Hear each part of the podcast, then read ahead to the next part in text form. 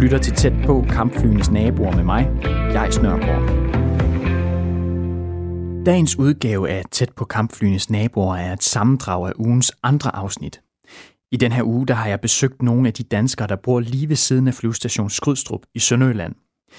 Det her det danske flyvåben har sine F-16 jagerfly, og fælles for dem, jeg har talt med, er, at de alle har boet som naboer til kampflyene i mange år, og de har været glade for at bo her. Men i 2016, der besluttede Folketinget, at vi i Danmark skulle have nye fly. De gamle F-16 er efter 40 år udtjente, og valget faldt på Lockheed Martins F-35 fly. Det blev Danmarks historiens største våbenindkøb. Det ender med at koste omkring 60 milliarder kroner i løbet af flyenes levetid. Og så er der lige den detalje, at flyets motor er større end den i F-16, og det betyder, at den larmer mere, og derfor har en del af naboerne i et par år arbejdet hårdt på at råbe politikerne op, for den øgede larm er de sikre på vil betyde, at deres huspriser falder. De første af de nye fly ankommer til Sønderjylland om tre år, altså i 2023. En af dem, jeg har besøgt, det er John Vergo. Han er pensioneret flymekaniker, der har arbejdet på flyvestationen det meste af sin karriere, og så er han også næstformand i foreningen Flyvestationen Skrydstrups Naboer. Han ved med sikkerhed, at hans hus har tabt værdi, og han mener, at staten bør kompensere ham for tabet. Det er jo som sådan ikke selve flyene, der er problematisk. Det er jo, fordi et fly er jo så populært sagt et fly. Øh, det, der måske er problematisk med den, det er jo de udmeldinger, der er kommet fra officiel side, at de larmer noget mere. Og det har, er der jo også givet udtryk for op i, Holland, op i Norge, hvor de allerede har flyene, og også i Holland, hvor de også har flyene.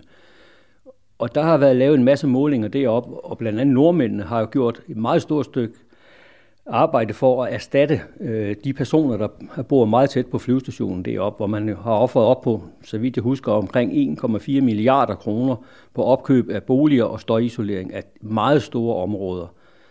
Forholdene kan ikke helt sammenlignes, fordi der er en del klippegrund op på, i, på Ørland i Norge, hvor den er. Så, men der kom der jo noget ind i billedet her, jamen hvad så, når de kommer til Skrydstrup? Hvor meget vil det komme til at påvirke øh, den tætte lokalbefolkning, når de til sydenlande støjer så meget mere, end F-16 den gør? Og det har jo ligesom fået både medierne og befolkningen sådan lidt op på mærkerne, for hvor, hvor slemt er det. Og øh, der har vi jo bare kunne konstatere gennem de sidste par år, sidste halvanden års tid, at der er, været, der er kommet et reelt set et voldsomt værditab på, på husene. Eksempelvis har jeg fået mit vurderet for syv år, ni år siden til en, en pris, og for et år siden i en banksag, der skulle jeg have det vurderet igen. Der var det pludselig faldet 200.000.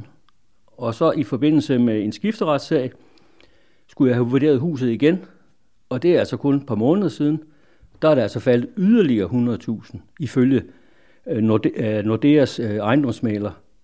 Så det er jo lidt bekymrende. På grund af den folkelige opstandelse, så kom politikerne på Christiansborg i november sidste år med en måde at kompensere naboerne for den øgede larm. Området det blev inddelt i en gul og en rød zone. Den røde er der, hvor beboerne vil blive mest påvirket af støjen. Her larmer flyene over 100 decibel, når de flyver forbi, og det kan sammenlignes med larmen fra en motorcykel eller kraftig græsslåmaskine eller en, en rockkoncert.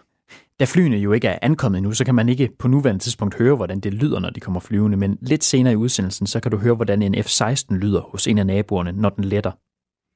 De, der bor i den røde zone, kan vælge mellem at få deres hus opkøbt af staten eller få 140.000 kroner skattefrit som et plaster på såret.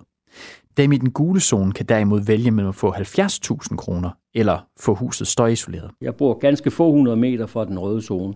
Når vi så kigger på kompensationsmodellen, som så i mit tilfælde vil give 70.000, ja, man kan godt sige, at det er jo en plaster på såret, men rent teknisk, der er jeg meget tæt på at være det, man kalder teknisk insolvent.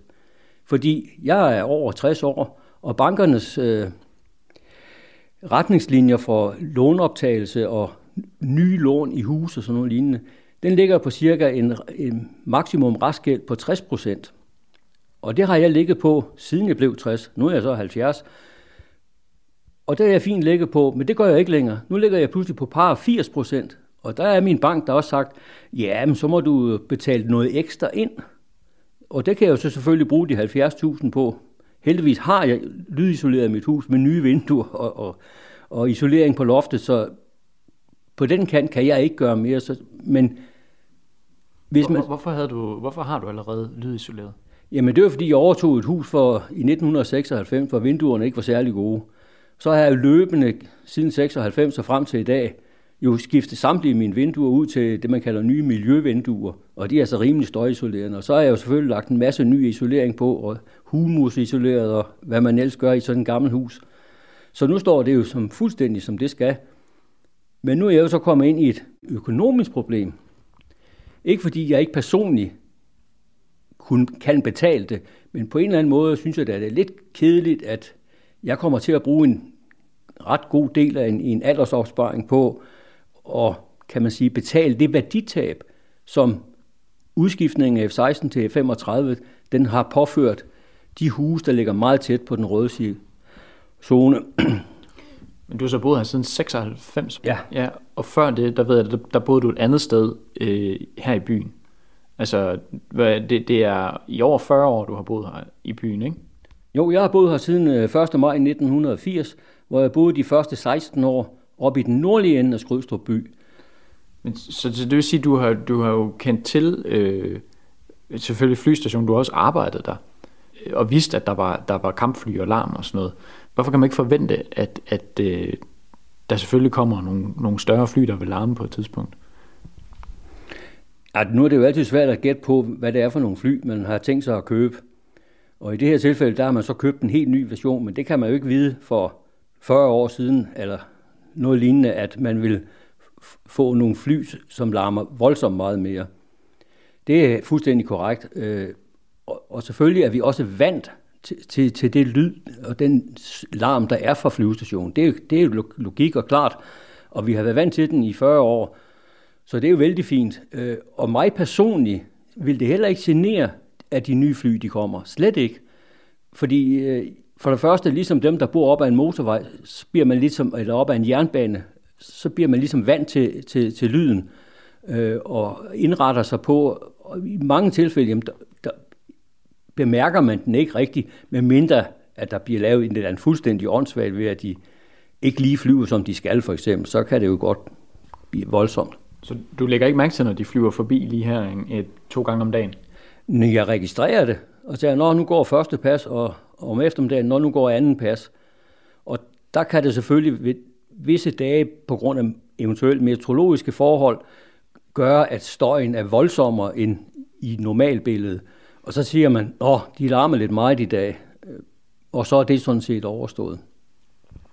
Så for dig der er det ikke selve støjen, der er problemet, men det at en, altså en, en potentiel købers problem med støjen, der er problemet? Ja, mit problem, det er ikke selve støjen, fordi den kan jeg sagtens ud, øh, leve med. Det er der ingen tvivl om. Øh, og den er jeg ikke særlig øh, bange for, kan man sige. Men det, jeg har kunne konstatere, det er på den økonomiske side, at øh, der er det pludselig gået kraftigt ned ad bakke, øh, og som nogle ejendomsmælder siger, jamen der er visse dele af Skrydstrup by, der kan man få ekstremt svært ved helt at sælge et hus selv til reducerede priser. Og jeg kan fortælle, at min nabos hus er lige blevet solgt for tre måneder siden. Og det var altså med prisafslag på over 200.000. Og det svarer til cirka 20 procent af, hvad huset var startet med at blive sat til salg for. Så, så, så det er heller ikke dyre huse i forvejen?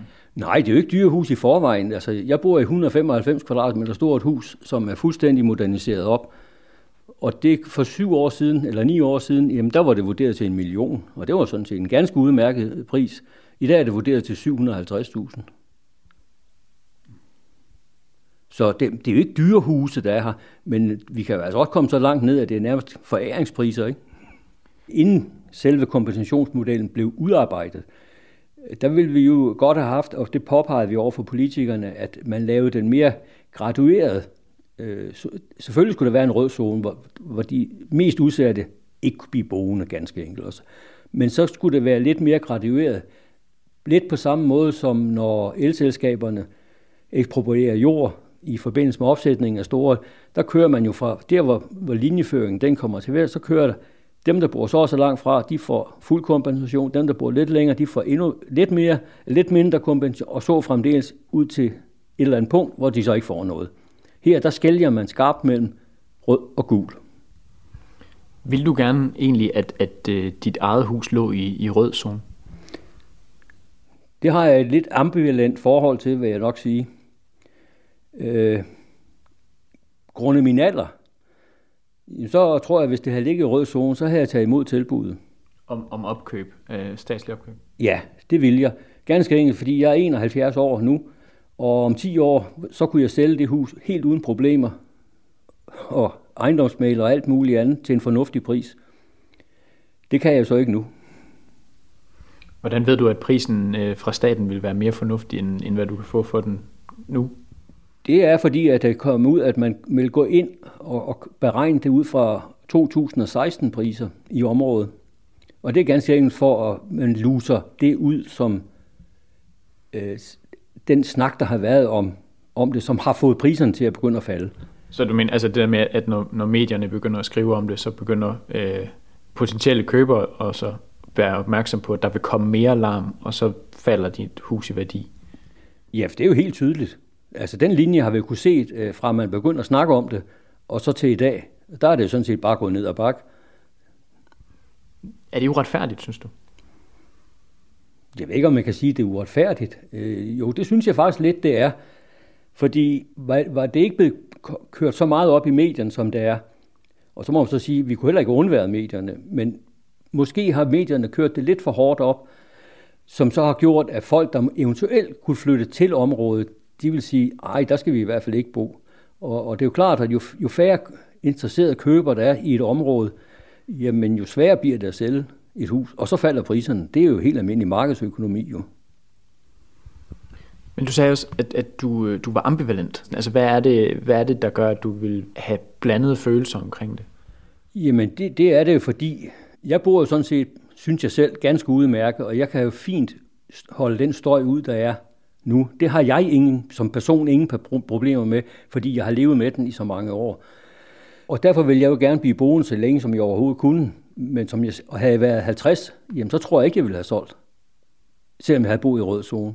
Så har jeg tænkt, jeg har et godt hus, som er fuldstændig moderniseret op, som der ikke skyldes ret mange penge i.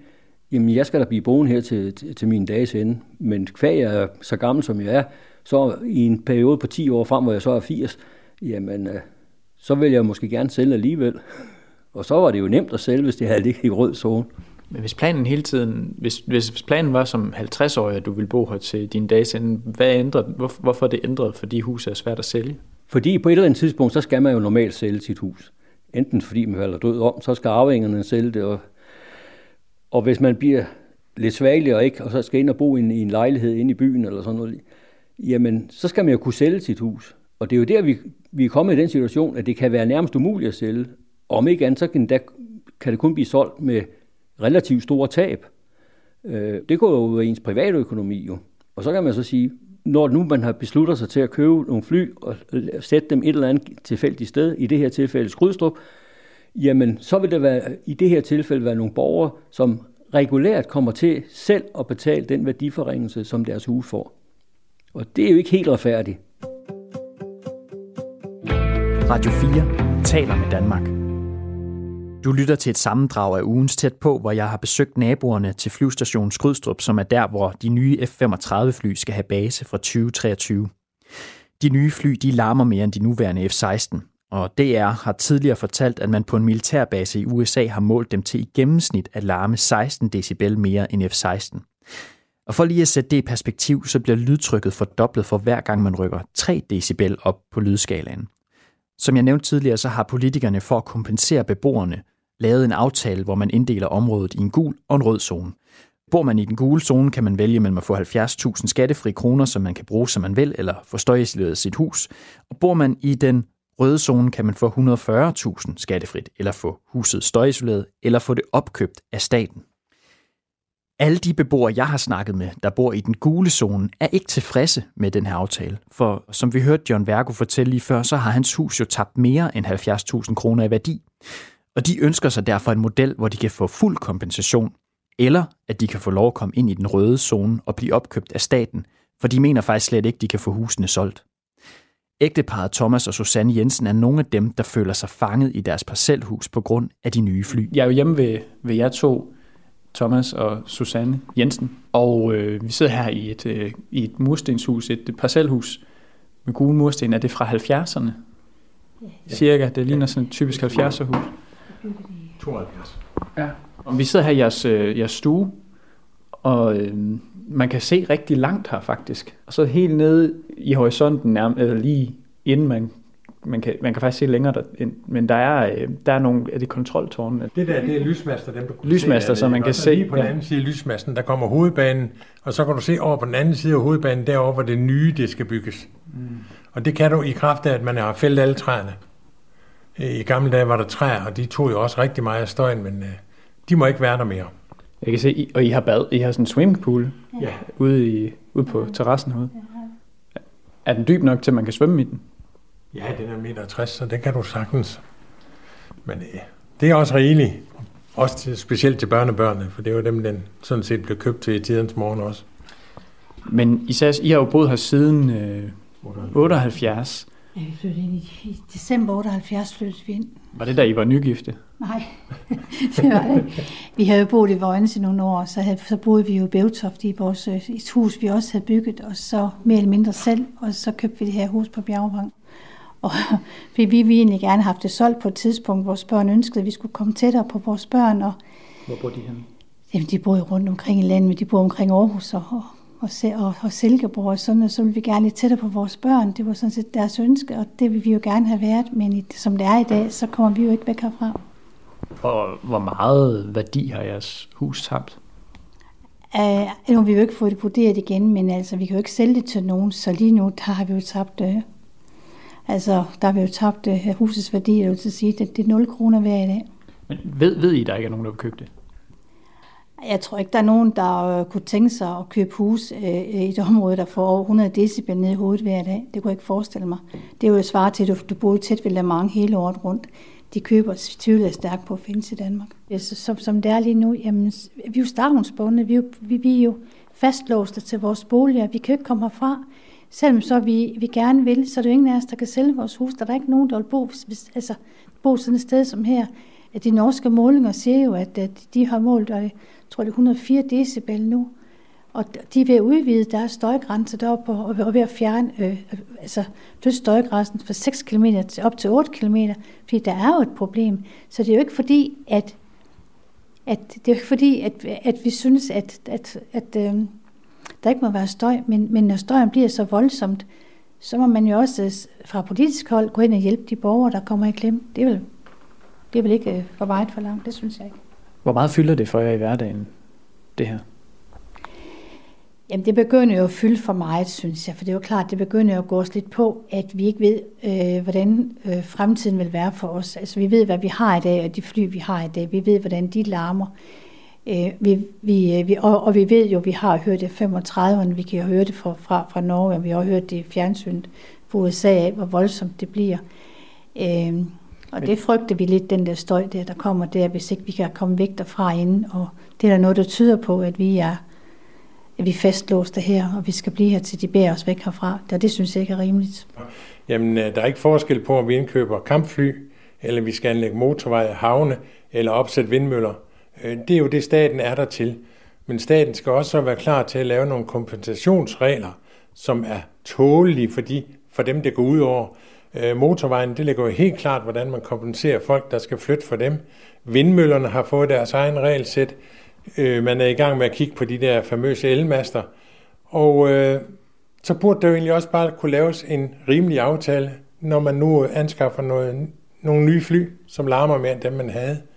Altså, øh, så når man, når man gør noget for fællesskabets bedste, så skal fællesskabet også være klar til at, at øh, betale. ja, betale de udgifter, de reelle udgifter, som folk får. Der er ingen, øh, der, kommer, der går her og forventer, at vi bliver millionærer, at der nu kommer en ny flyvemaskine. Tværtimod, fordi øh, de menneskelige værdier bliver jo ikke erstattet. Som Susanne også var inde på, jamen det her, det er jo, det her område, det er jo, det er jo vores liv. Ikke? Og i den alder, vi har nu, hvor vi nok må sige at være lidt over pensionsalderen, øh, at øh, det er jo ikke sådan lige at flytte og rykke alting op. øh, med pæle. Og, øh, Men det er stadig det, I gerne vil?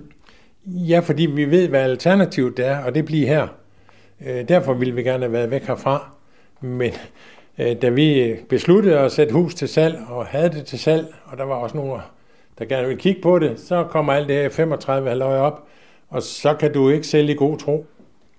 Det, det, er, det er lidt... Øh, vi bliver lidt triste, når vi snakker om det her. Lad os, lad os bare sige, som det er, fordi øh, vi føler, at vi hele vores liv har forsøgt på at tjene det her samfund på den bedst mulige måde. Øh, vi føler, at samfundet svigter os med det, de gør nu. Vi er sådan set at sige, jamen øh, kære venner, øh, vi har købt noget nyt værktøj, der skal bruges ud i verden, og øh, det skal være her ved jer.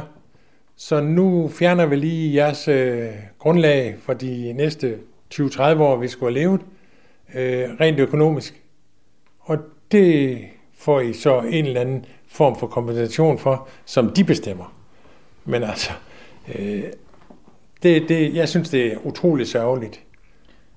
Plus det er også, at, at, at vi jo egentlig ikke er inddraget i den beslutningsproces, der er. Og det bør vi vel egentlig heller ikke være.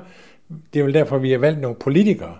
Så det jeg også hører, det er, at I synes, I synes egentlig, det er, det er uretfærdighed, det der foregår. Ja det, ja, det synes jeg, fordi at, at, øh, altså, det er jo Danmark, der får kampfly, og så, så er der altså lige en gruppe borgere, der lige nu betaler altså deres, med, deres, med deres opsparing, ikke? Altså med deres, fordi vores hus havde, havde en værdi. Det er jo vores pensionsopsparing. Vi er jo, vi er jo nærmest tvangsanbragt her lige nu med, med den støj, der kommer der. Altså, og det, øh, det, synes jeg ikke er, det synes jeg ikke er rimeligt, at vi skal, at vi ikke har mulighed for at komme herfra, hvis vi gerne vil. Det har vi ikke. Fordi selvom så vi flytter herfra, så har vi jo stadigvæk et hus, der så står, der stadigvæk har de faste udgifter. Vi kan jo ikke bare flytte, fordi vi har jo ingen penge. Altså, det er jo taget fra os. Og det synes jeg ikke er fair. Det synes jeg er forkert, at man har gjort det. Så selvom at det startede med, at der var en minister, der sagde, at øh, de slammer slet ikke, og så fik, I, så, så fik området her tilkæmpet sig en kompensation, så er det ikke en, en sejr, I vil, I vil stille tilfreds med?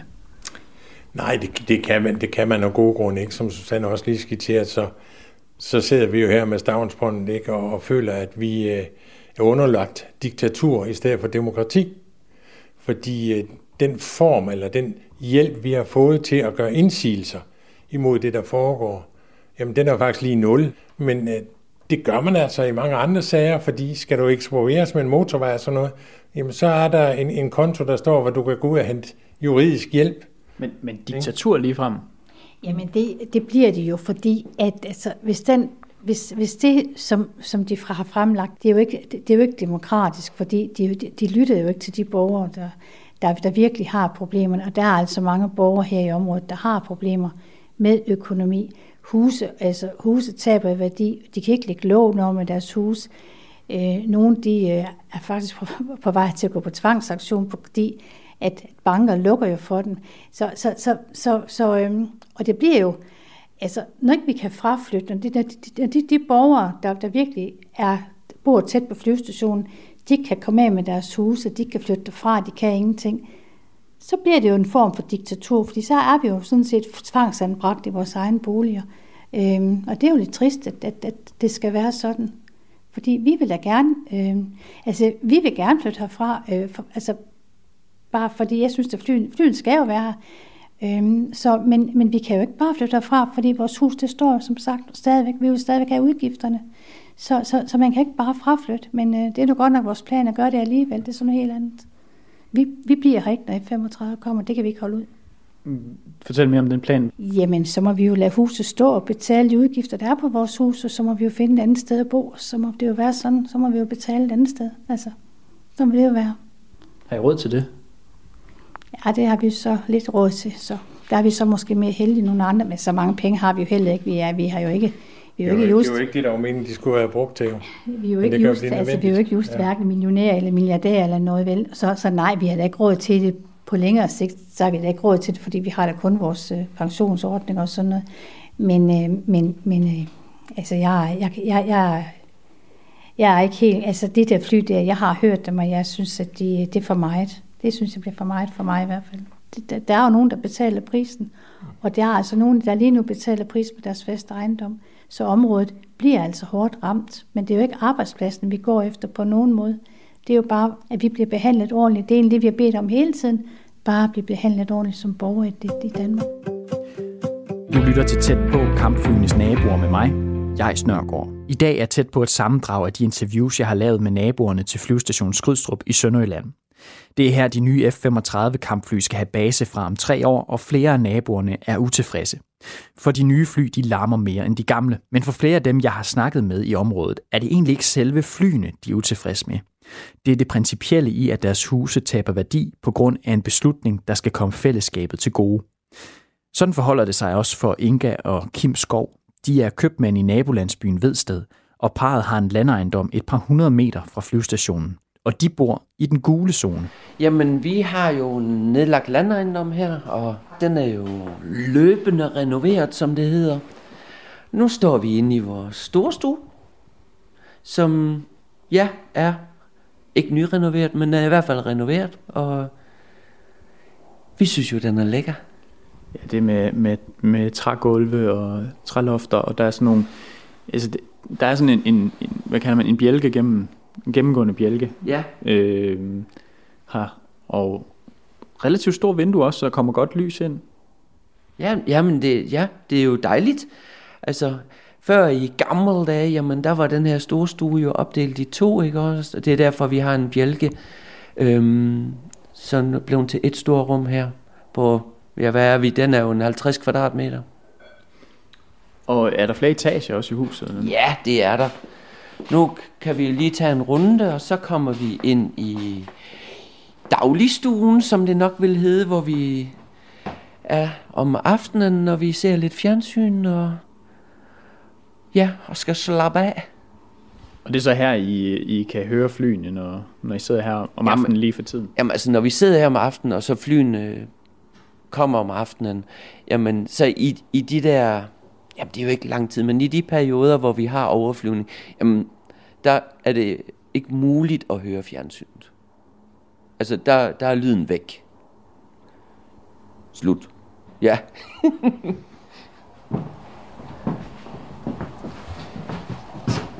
Ja, vi- lad os bare gå udenfor en gang. Ja, øhm, Fordi Ja. ja. det er også det der med, der skal jo, altså hvis I, hvis I øh, vælger isolering, så er det vel udvendigt, den slags skal foregå. Jamen, Jeg kan lige se her, nu går vi lige ud her, der er en sådan en, øh, en gårdsplads med grus, og øh, en masse træer hele vejen rundt om ejendommen her. Og så kan man se over på, øh, ja, det er, det er sådan det der... nu kommer der et fly. Ja, det er ikke noget. Men ja, vi kan se over på, øh, det, det er faktisk starten af landingsbanen, eller slutningen, det kommer an på, hvad vej de letter eller lander. Øhm, og altså før i gamle dage, der kunne vi slet ikke se landingsbanen. Der var det fyldt med træer og bevoksning og alt muligt, og det tog jo meget af støjen. Men hele vejen rundt om flyvestationen, det er ikke kun her, det er alt, der har de jo fjernet alt beplantning. Og, øhm, og det har noget med overvågning at gøre, så de bedre kan se, om der kommer nogle banditter ind på flyvestationen. Okay, så det er en sikkerhedsmæssig ting, at nu har de også fældet træer derovre, så nu kan I se flyvestationen i- modsætning til før. Ja, fordi før, før kunne vi slet ikke se derovre. Øhm, og det, det Men, men gør det noget? mm, i og for sig ikke, men det tager jo meget af støjen, at hvis der er en masse træer, ikke? også? Øhm, så det, det er jo også med til at gøre det værre. Altså, lige nu kan jeg jo høre sådan en summen Ja. fra et, noget, der lyder som et fly. Jeg går ud fra, at det er noget, der hører til her et sted over på, på banen derovre, men du siger, det er ingenting. Nej, nej, nej. Okay. Ja, Så det var nok ikke en F5, F, F16, der F-16, kom nej, det var ikke en F-16, det der. Nej, det må vi. Nej, men og de, lige nu, der kan vi jo desværre ikke høre dem, fordi det havde ellers været et rigtig godt tidspunkt, du kom på. Men de har natflyvning nu her. Men du har så du målte den i går. Jeg havde lige en lille støjmåling i går. Det er sådan noget, man får, når man, øh, når man bor her, så får man en app, der kan jo måle støj. Ja, det bliver man nødt til, fordi vi skal... Jamen, vi, vi, jamen det er også, fordi vi stoler jo egentlig ikke på FMI, altså Forsvarsministeriet. Øhm, Hvorfor ikke? Jamen, det er, de, de er, deres lommeregner, den, den kalkulerer altså nedad, har vi fundet ud af. Øh, jeg ved ikke rigtig, de, jeg kan jo ikke sige, at de trykker på det forkerte tal, men de er gode ved sig selv. Så vi bliver nødt til at holde øje med, om... Altså, hvad, hvad får du til at sige det? Hvad, hvor, hvad bygger du det på? At... Jamen, det bygger jo på, at nu har vi lige fået en punktberegning, øh, hvor, hvor de ligesom har sat os til at have 95 decibel som max. Øhm, nu stod jeg i går, men som sagt, det er en app, den er ikke godkendt, og det er, men jeg målte 115 i går. Må Så, har du telefonen her? Ja, den kan jeg da lige hurtigt finde frem her. Vi skal lige have fundet et billede her. Den er der. Og se, det er jo målt. Det er jo godt nok kun i 30 sekunder, jeg har målt. Men minimum decibel på 61 og gennemsnit på 94 og en max på 115 står der. Okay. Og det var kl. 22.00, hvor vi egentlig skulle ligge i vores seng. Så vågnede I af det, eller? Nej, men vi ved jo nu her, hvor det er natflyvning, der kan det ikke betale sig at gå ordentlig tid i seng. Fordi der, der venter vi simpelthen, fordi de plejer at slutte øh, imellem 10 og 11 nemlig. Nu skal vi prøve, lige prøve at høre, hvordan der egentlig er her. Vi hører fuglene. Ja, det er dejligt. Der er meget fredfyldt her lige nu. Der er så fredfyldt, og det er jo det, vi elsker. Vi, som sagt, vi elsker virkelig at bo her, og har gjort det i alle de år, vi har boet her. Øhm, jamen som sagt, altså, og det er jo egentlig ikke flyverne i den forstand, der gør livet til noget skidt lige nu. Det er mere det uvisse. Jamen, står vi, mister vi nu cirka en 3-4-500.000, eller gør vi ikke? Du ved, skal vi renovere, eller skal vi ikke? Øhm, øh, vi, vi er sat som på standby, og det, det passer os bare slet ikke. Men kan vi lige kigge på huset? Nu står vi lige uden for ja. jeres hus her, og det er mm. så, altså, I siger så, at I vil have, I, vil have, I, I går efter støjrenoveringen. Ja. Hvis, øh, altså, den som staten vil betale. Mm. Og det betyder vel så hvad? Nye vinduer? Jamen, der kommer jo øh, en konsulent. En konsulent, som de hyrer, som kommer med ud på vores ejendom, hvor vi går rundt. Og så kommer han med de løsningsforslag, der skal laves af støjisolering. Ja, you name it. Altså vinduer, mure, øh, ja, øh, isoleringen op fra taget. Så det, øh... så det vil sige, uden på de her hvidkalkede mure, der skal I så nok have noget øh, isolering på? Det kunne jeg forestille mig, at de bliver nødt til. Øhm, jeg kan ikke se andre muligheder. Jeg ved godt, øhm, det kan også være, at de er i mening om, de skal isolere på den indvendige side. Øhm, vi aner det ikke. Men nu kommer den igen. Ja, nej, det er bare en almindelig flyver. ja, du får ikke lov til at høre en F-16.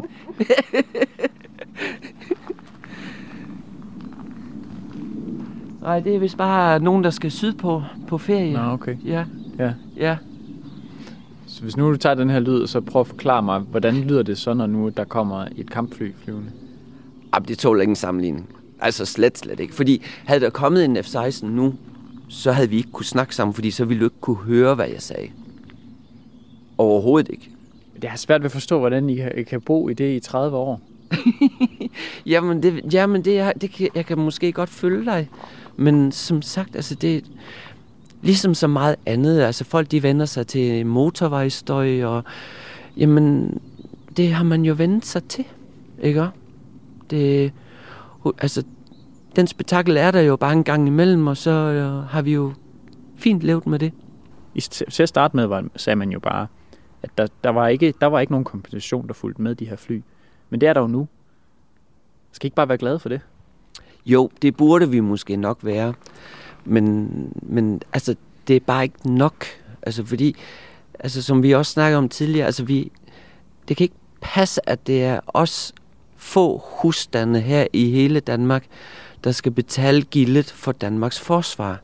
Øhm, det, det, må, det må alle danske statsborgere godt være lidt med behjælpelige til. Men forsvaret har jo været her hele tiden, så det der, det, det vil, er det, hvorfor er det fair, at hele Danmarks befolkning så skal betale til, at vi nu skal have, for det første skal vi have en stor investering i de her fly, men så udover det vil I gerne have, at vi kompenserer jer som skatteborgere, øh, når nu I har boet her velvidende, at der er kampfly, der flyver herfra, øh, ja, nabogrunden herovre. Mm. Jamen, og vi, som, som vi også snakker om, altså vi har også levet fint med dem som naboer i de næsten 30 år, vi har boet her. Men det behøver bare ikke at larme mere. Altså, vi, vi, vi, vi magter ikke mere støj. Vi, vi, kan, vi kan ikke klare mere støj. Og så, ja, det, det, jeg ved ikke, hvordan man skal ellers forklare det. Altså, så jo, vi har, og vi vidste jo godt, at flyvestationen lå der, og det, men det har jo heller ikke været noget problem. Og vi, men vi ved jo heller ikke, om det bliver et kæmpe problem. Aner det ikke. Hvad er det for en, en, alderdom, I egentlig går og forestiller jer, altså I drømmer om at have her mm. i huset? Jamen altså i første omgang, der var det meningen, at det skulle sælges. Vi har haft det til salg i tre år. Og så skulle vi have noget, der var mindre, som vi kunne overkomme. Vi blev ikke yngre. Og nu, øh, jamen nu er vi lidt bange for, at vi bliver nødt til at, at bo i det kæmpe hus, som vi måske ikke kan vedligeholde. Ja. Altså På sigt. på sigt, ja. For det yngre, det bliver vi jo ikke. Nå, men det er vel ikke lige om hjørnet, at I skal på pension, er det? Nej, måske ikke lige om hjørnet, men altså skavankerne begynder da lige så stille. Altså, så, øh, det kunne være rart at have noget, der var mindre. Som sagt, vi har jo en købmandsbutik, og vi har et mange arbejdstimer. Jeg tror, hvad det angår, der er nok ikke ret mange. Altså, Inga, hun har jo 60 timer i ugen, og jeg ligger på 70 timer i ugen. Øhm, og det tror jeg ikke, der er ret mange i Danmark, der har. Øhm, og når man så har sådan en nedlagt landejendom, der skal kalkes, og der skal pusses, og jamen, når jeg klipper græs, det tager cirka to timer. Øhm, og det har jeg hygget mig med i alle de år, vi har boet her. Jamen, så klipper jeg da bare græs om aftenen. Det er jo lige meget. Men jeg kan desværre mærke, at energiniveauet er ved at falde lidt. Og det var derfor, vi egentlig ville være på forkanten, og så sætte det til salg nu. Øhm, og så... Men altså, hvor gamle er I? Jamen, vi er jo 53, tror jeg. Ja, ja. jeg plejer at sige 29, men øh, den holder nok ikke mere efterhånden. Men det lyder næsten som om, at I hellere ville være i den røde zone, sådan så, at, så kunne I være garanteret, at staten kunne tage... Nej, du ryster på hovedet. Jamen jo, et eller andet sted jo. Altså, lige nu kunne det have passet fint. Så var vi af med det. Ja, ja. ja. Som det sidste, så kunne jeg godt tænke mig at spørge sådan om, hvordan synes I sådan rent principielt det her med, om det her med, at når man fra statslig hold tager en beslutning om at lave en stor investering i et område, og så øh, har det en, en sideeffekt, kan man sige. Altså, hvad tænker I om det der med, at, at det er jo så den store stat, der kommer og skal bruge noget, som er til gavn for os alle sammen?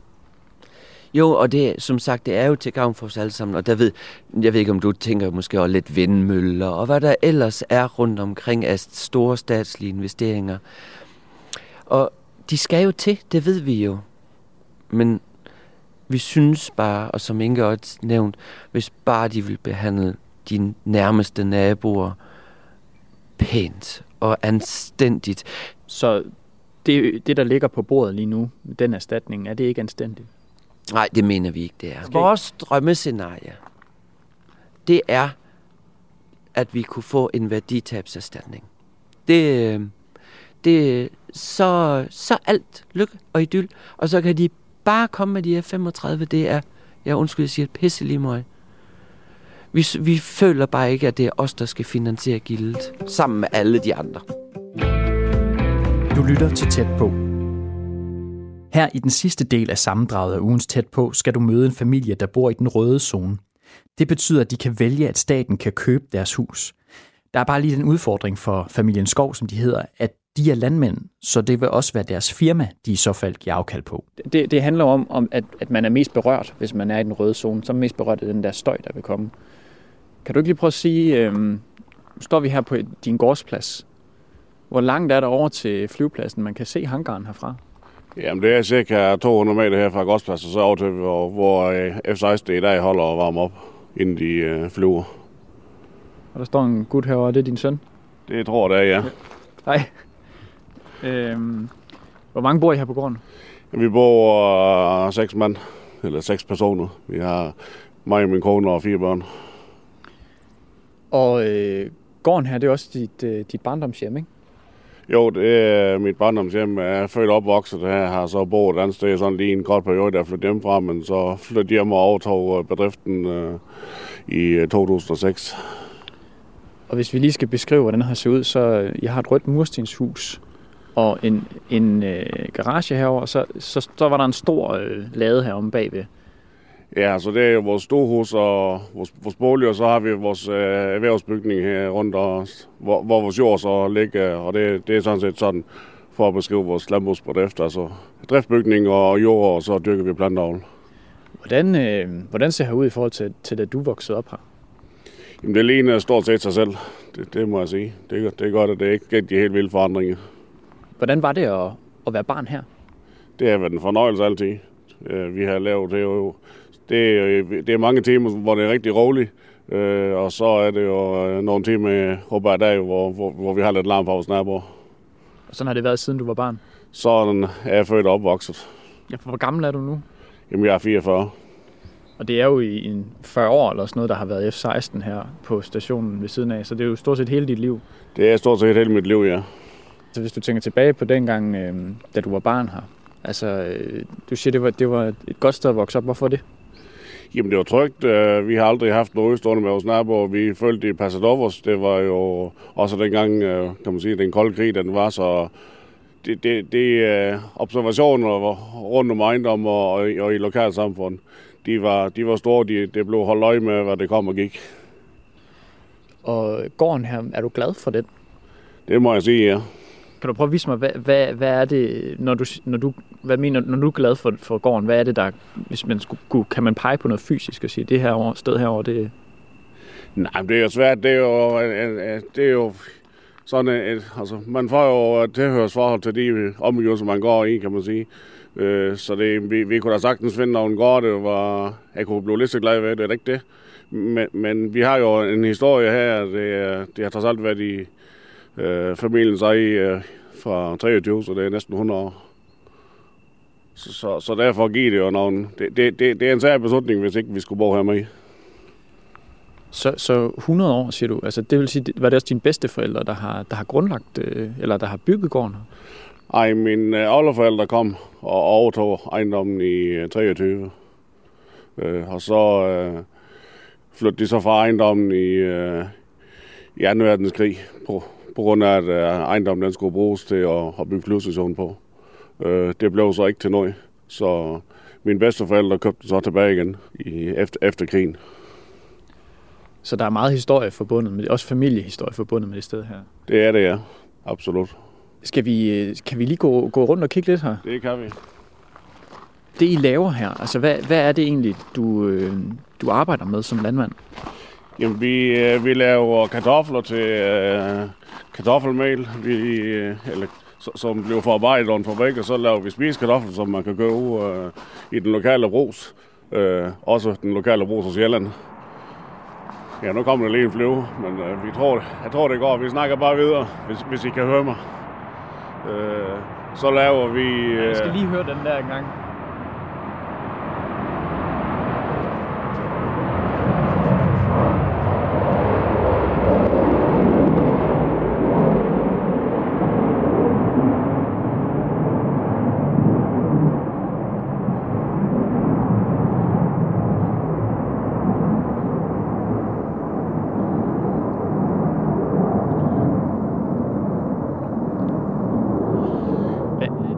Er det en F-16, den der? Det er en F-16, og det var hverken skuespil eller planlagt eller noget som helst. Det er bare almindelig hverdag, og så øh, holder vi i munden, og så snakker vi videre bagefter. Og det, det er hverdagen, når vi bor her. Øh, så, så, ja. Det, Men, det, øh, den bliver ved. Ja, men den kan vi høre et stykke tid. Okay. Og, og så måske kommer der en til. Øh, og op til en 10-12 stykker måske, men øh, må vi se.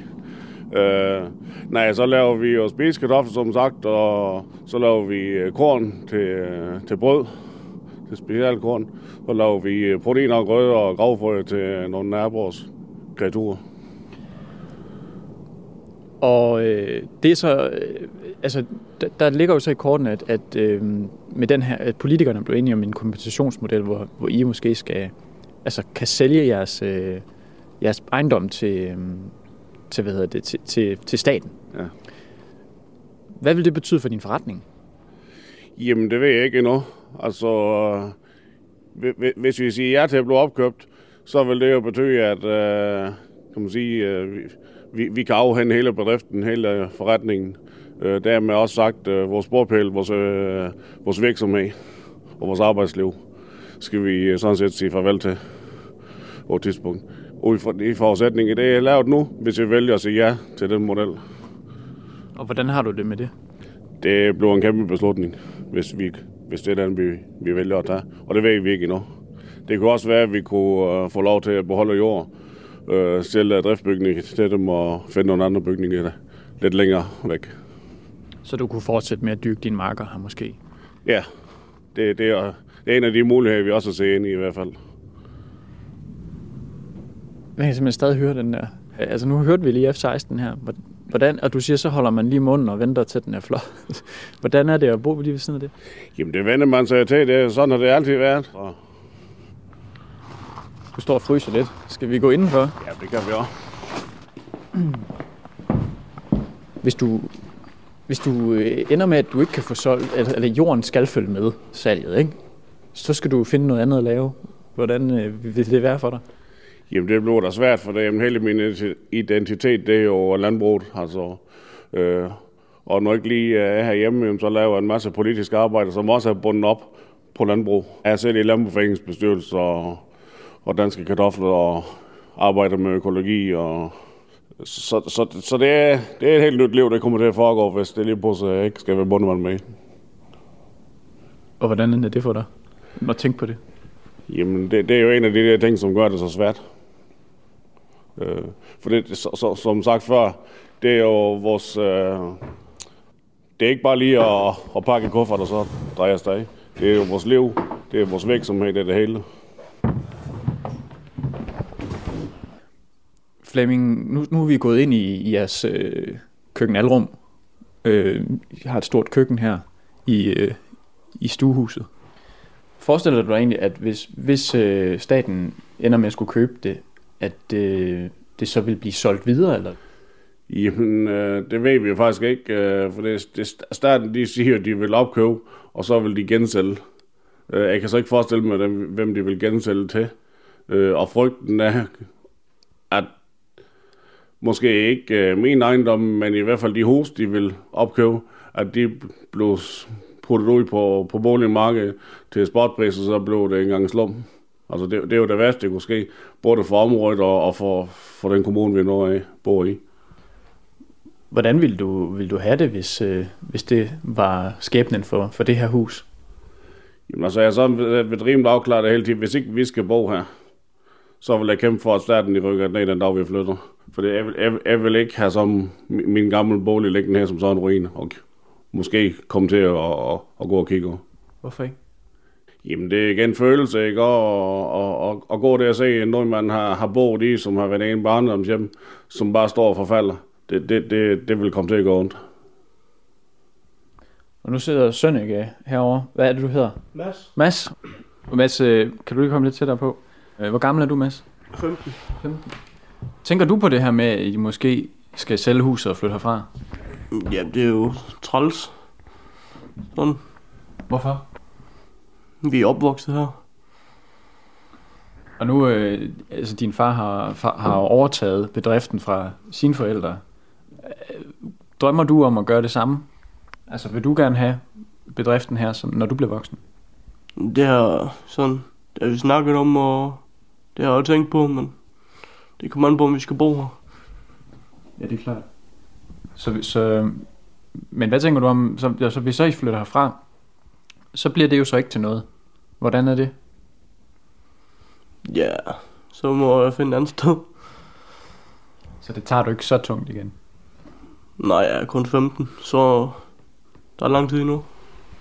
Hvad, Flemming, hvad betyder det for din identitet? Det snakker du lidt om ude i laden, det der med, det er også en, en identitet at, at være en landmand. Hvad, hvad, hvad betyder det helt konkret for dig?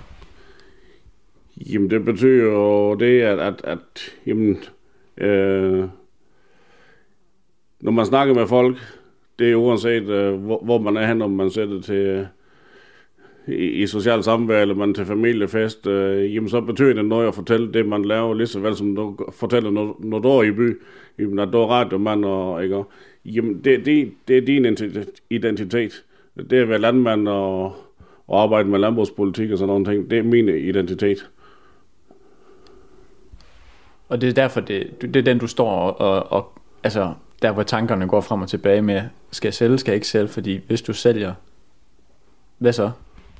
Jamen, så skal jeg finde mig noget andet, det går. Altså, jeg, jeg joker indimellem med, at det kunne også være dejligt at bare have en lejlighed og, og telefonnummer til en vis vært, hvis jeg vandt han den drømmer. Men det tror jeg det er ikke, det er ikke over i den retning, det kommer til at ske, men det kunne da, i, i, i, drømmene kunne det da være lækkert at bare ringe til en vis vært, hvis det var et eller andet, som lige skulle fikses. Men så er det, altså, det, det er jo ikke gode en kamper ved, ved lønmodtag, så skal man stå på taxi om morgenen, og så skal man gå hjem klokken 4, og så skal man finde en eller anden, der giver sig til. Så, så det er fordel lånlemper. Du har lyttet til tæt på kampflyenes naboer til rettelagt af mig. Jeg hedder Jais Nørgaard.